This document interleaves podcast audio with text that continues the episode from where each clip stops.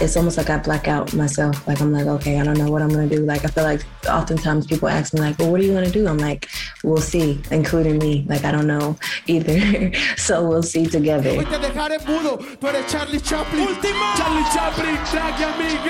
I guess it was destiny. I just met it because I was playing soccer. I never had an introduction to it. I never was like, oh, I want a battle rap. No, that, that never happened. I just saw them, tried them on, and here I am. It's kind of, I didn't plan anything. No sé lo que dice la iniciativa. Yo no soy Chaplin, yo soy la Matrix. Me transporto a otro mundo cuando entro a la cabina. Cartoons where the Wile E. Coyote goes running off the cliff and he can run for a little while. And then when he realizes there's nothing beneath him, that's when he falls. That's improv. We're impressed by a meticulously rehearsed routine, something choreographed for years. A rapper on stage delivering flawless line after line, a perfect run with tens across the board. But what of those performances where improvisation is at the heart? Reacting to an audience member or dancing to a piece of music you haven't heard before. No scripts, no second chance. Today, we're going to hear from a dancer, a rapper, and a comedian on what it feels like to be in that moment and how they've honed their craft. But before we get into the art, let's start with the science. So, my name is Charles Limb. I'm an otolaryngologist at the University of California, San Francisco, where I'm the chief of otology, uh, neurotology, and skull base surgery. But I'm also the uh, director of something called the Sound and Music Perception Lab, where I study the neural correlates of creativity. In scientific terms, then, what is improv? What is creativity? So, in, in our studies, we've been looking at very high level expert musicians and other creative artists. And we've looked at jazz musicians, we've looked at caricature artists, we've looked at comedians, we've looked at freestyle rappers, we've looked at children learning how to improvise. You know, each of these studies has shown us that it's not a simple thing. So it's not like every human being just does the same thing immediately in their brain the moment they start improvising.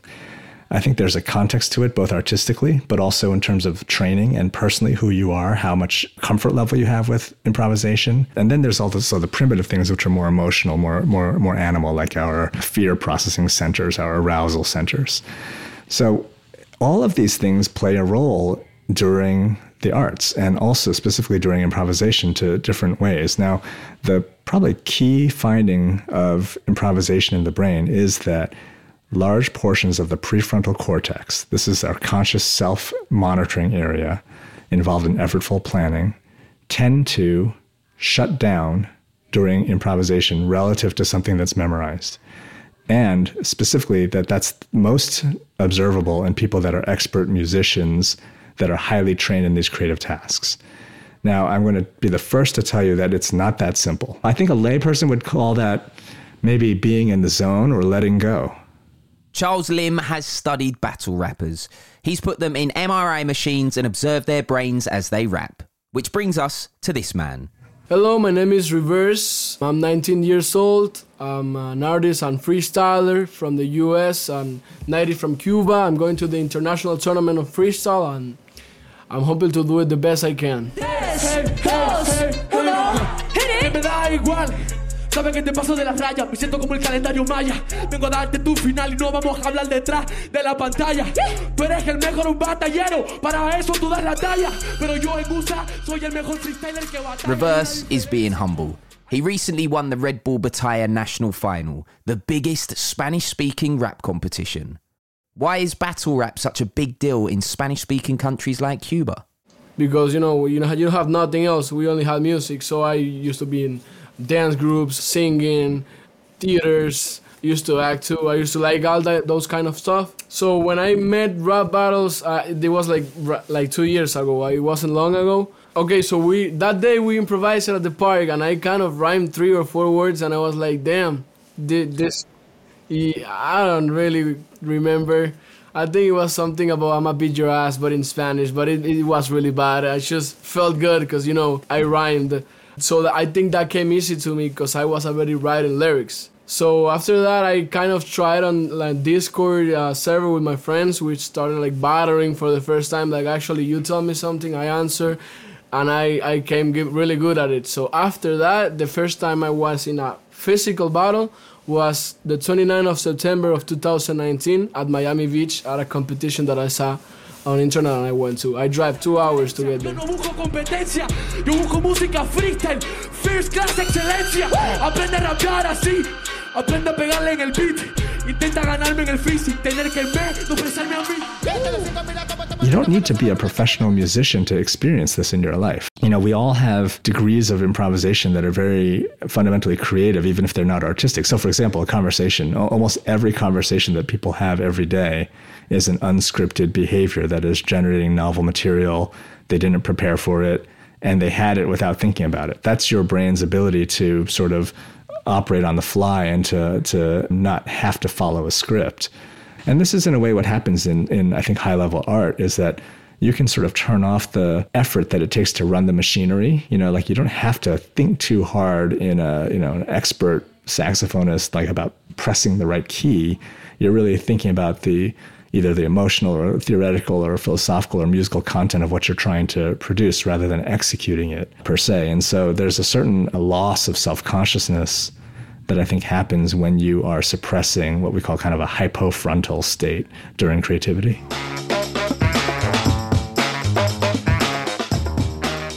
The globally known popper Angyil was recently crowned champion at Red Bull Dance Your Style in Washington, D.C. But she didn't start out freestyling. Angyil came up through a traditional dance school, but quickly hit a ceiling with what she wanted to achieve.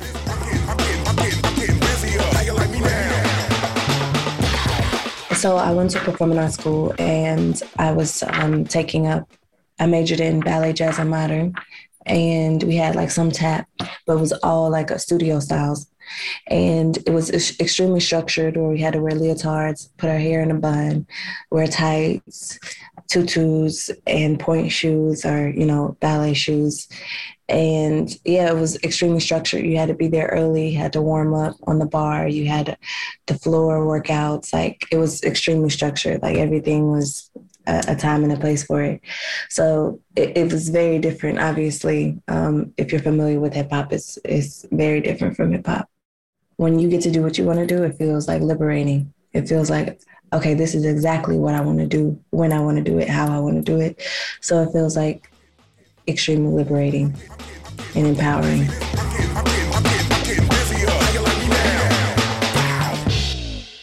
My name is Russell Hicks. I'm a stand up comedian. Like Angyil, comedian Russell Hicks started out traditional. He never intended to improvise. I was pretty I was pretty well rehearsed for the first couple of months. And I remember I went on stage, but I would feel very I wasn't feeling like stand up was a lot of it was fun and it was really amazing and when I first started doing it I was like this is what I'm supposed to do. But I also had this feeling that I was supposed to be getting more of a catharsis out of it. Like I would go on stage and then I would get off and still feel a bit tense. Like I remember Billy Connolly said once in an interview that he had got off stage um, and they, and he was like, "Oh, that was one of those shows where you still feel nervous the whole time," which I thought was fascinating because I thought I was the only one that ever gets that feeling. Like you'd get off stage and you would feel like you were never fully in the moment, you know, because I was doing my script. And I remember this comic saw me once in a comedy club, and he had been going much longer than me. And he said, You know, you remember how much fun it was to watch comedians when you were a kid on TV? And I said, Yeah. And he goes, You should be having that much fun. And I just remember that something changed in my mind. And I started going on suddenly with nothing. And then it was like, I, I felt incredible on stage, you know. So I originally, yeah, it was really scripted. Practice, in the traditional structured sense, is also something Reverse moved away from. I, I don't practice. I just get with my my my like you know my crew, my, the people that I know, and we rap because we like it. You know, I like to rap. I, I like to put a beat and rap with my people I know. You know, but I know people that they like put words on the screen and they spend like hours of their day. You know, like okay, rhyme with floor and they start floor, I knock on your door and, and they start do, doing those exercises. I don't do them. I think they make you look like a robot, sort sort kind of. So I like to just improvise how like with my friends, with my people, and that's my training. If you can learn the skill to talk on stage, then actually you have infinity material. Because if you just develop this skill to orate, and then you can just talk about anything all every night because you've got you know how to tell stories. You don't know the punchlines, but you can just do it. I would test myself to go a little further every night. I'd go, okay, tonight I could do two minutes, you know, before I panicked and bailed. And then and then the next night I go, oh, I got all the way to five, you know, and I would just keep pushing it. And it would be funny, funny, and then not funny. And then I, but I would stay in it for another two minutes because I was just trying to train my confidence. And then I don't know, at some point it just got I just I just got better at it and then I just realized you can the only thing that stops you is your own little fear mechanism in your head. So once you can just sort of let it go, you can you can just talk for hours and hours really. I mean, it's only you that pulls it back. You panic and go, "Oh, what am I going to It's like you're walking on a bridge. Do you remember those cartoons where the wily coyote goes running off the cliff and he can run for a little while? And then when he realizes there's nothing beneath him, that's when he falls? That's improv. I have never been brought on stage while the host yells at the audience like we're all going on holiday together. This is insane. And then he even made you clap and you didn't look like you wanted to at all. I've, I've never, I have never seen like such teenage enthusiasm from an audience member. Like you're gonna clap and you were like, I suppose you want me to laugh too. At Red Bull Batalla, you don't even get to hear the beats you're going to rap over. Bien educado, porque no contestas. Mira, brother, yo sí contesto, oh. hermano. Bla, bla, bla, bla, muy doble tempo bien. En mi clasificatoria casi me fichó Trivago. Tu doble tempo I just rap. and, and I don't prepare myself. I think no one can. You never, you could never imagine all the beats that they are gonna put. But after you already know how to improvise, I think adapting to the beat might be one of the standard things you have to know how to do. Like because you have to actually come come up with worlds and ideas and concepts at the time. So imagine if you couldn't even adapt to the beats that they put you, you know? It's a, I think it's a standard thing that all the freestylers at a certain level have to, like they have to have. que te paso de las rayas, me siento como el calendario maya. Vengo a darte tu final y no vamos a hablar detrás de la pantalla. Tú eres el mejor What sets apart a freestyler like Reverse from the pack? For me, and I think for all the good freestylers, like if you know how to improvise, this is a thing. For me, if you go, if you you rap about the mom, or like if you be like, oh, your mom is so fat that you have to make it really good for me to like actually think it's good. Because those are the typical things you know? I don't like to insult moms. I don't like to insult dads. I don't like to bring family. I like to rap about the things that are happening. If i'm gonna say something about his mom that i don't do it it has to be something a really clever idea to impress someone because everybody is adapted to oh my god you're so ugly than your mom blah blah blah blah blah that that's that's like the typical thing that's what everybody does so that's why i don't like to do it i like to the best thing i do is taking what they tell me and answering back that's that's what I focus myself on. I kind of use them to provide for myself energy. Like for example, let's say you're saying something, so I take a word, I take whatever you told me, and I try to turn it into that, an attack. Not always an insult. Sometimes it's just an argument. Sometimes it's a reference to something, you know. But it, I, I always try to use whatever they tell me because anything else, like their clothes, their hair, their height, their fat, anything else, you see them since you start the battle. So you're not really improvising, as I told you. Like it's something that you could prepare yourself for. No a la grada, si estoy en la final de la primera entrada. Esta mierda no me para. Ellos tienen ganas de que pierda, yo haré que pierdan las ganas. The music at Red Bull Batalla is a surprise. A constant source of surprise and jeopardy in a comedy club is the audience. Why do crowds go wild for an improvised moment? Or a comedian dealing with a heckler? there's an abandonment to it. There's a little bit more like an investment on the part of the performer. Like I'm I'm not elsewhere. I'm not just doing that. I'm not punching a clock. I'm here. I'm here right now with you in this room and this is never going to happen again and I guess it just feels like a less one less layer, you know, between you and the person on stage. I mean, I think the best stuff, the best art, the best creation is is essentially you're trying to communicate with your audience. And if you lie to them, you know, let's say you're writing a book and you're just kind of lying, you're not telling the truth.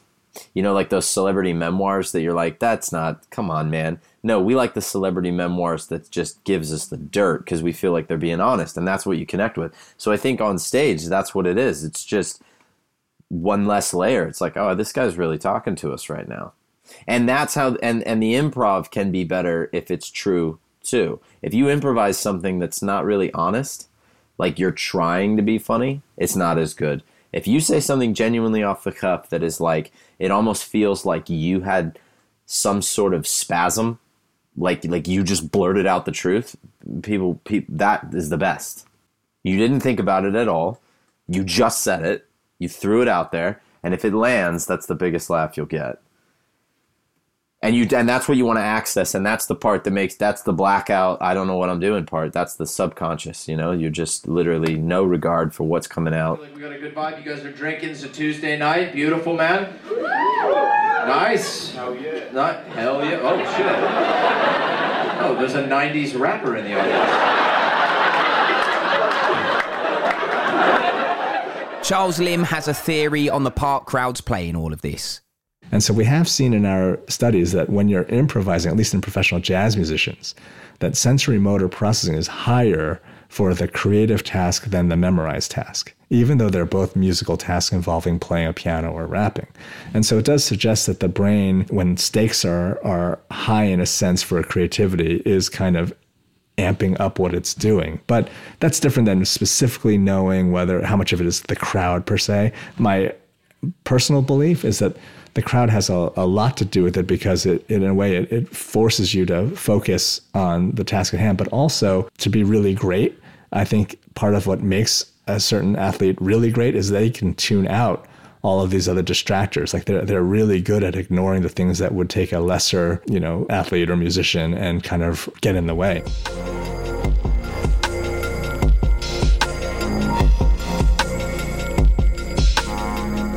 What's it like to be in that moment? Angyil continues. I'm definitely thinking there's no thinking before time unless like I'm familiar with the song and I'm like, okay, on this part I know, you know. But majority of the time, no. I, it's almost like I black out myself. Like I'm like, okay, I don't know what I'm gonna do. Like I feel like oftentimes people ask me like, well, what are you gonna do? I'm like, we'll see, including me. Like I don't know either. so we'll see together. But no, I don't. I don't think about it. I feel like um, in order in order to surrender completely and allow like you you can't think too much or think at all and i feel like the best like artists are good listeners and i feel like the, the best artists are like amazing listeners because they know how to like take the information that they have and like kind of like turn that into something and, and give it turn that into art and give it back so thinking too much while i'm supposed to be listening isn't like beneficial for me like sometimes i even watch myself and i'm like i can't even, i can't believe that that's me like I, I watch myself often and I'm like, that's me. Like I look at my friends like, am I am I doing that? Like that's me doing this? Like even now and still today, like even when I like see myself, I'm like, whoa, like, you know?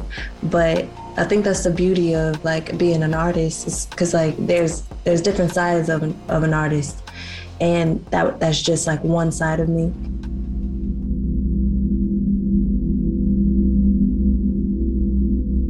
The blacking out that Angyil describes feeling when she passes out rings true for Russell too. I mean, when you're doing it the way the way you want to do it, you're not thinking at all.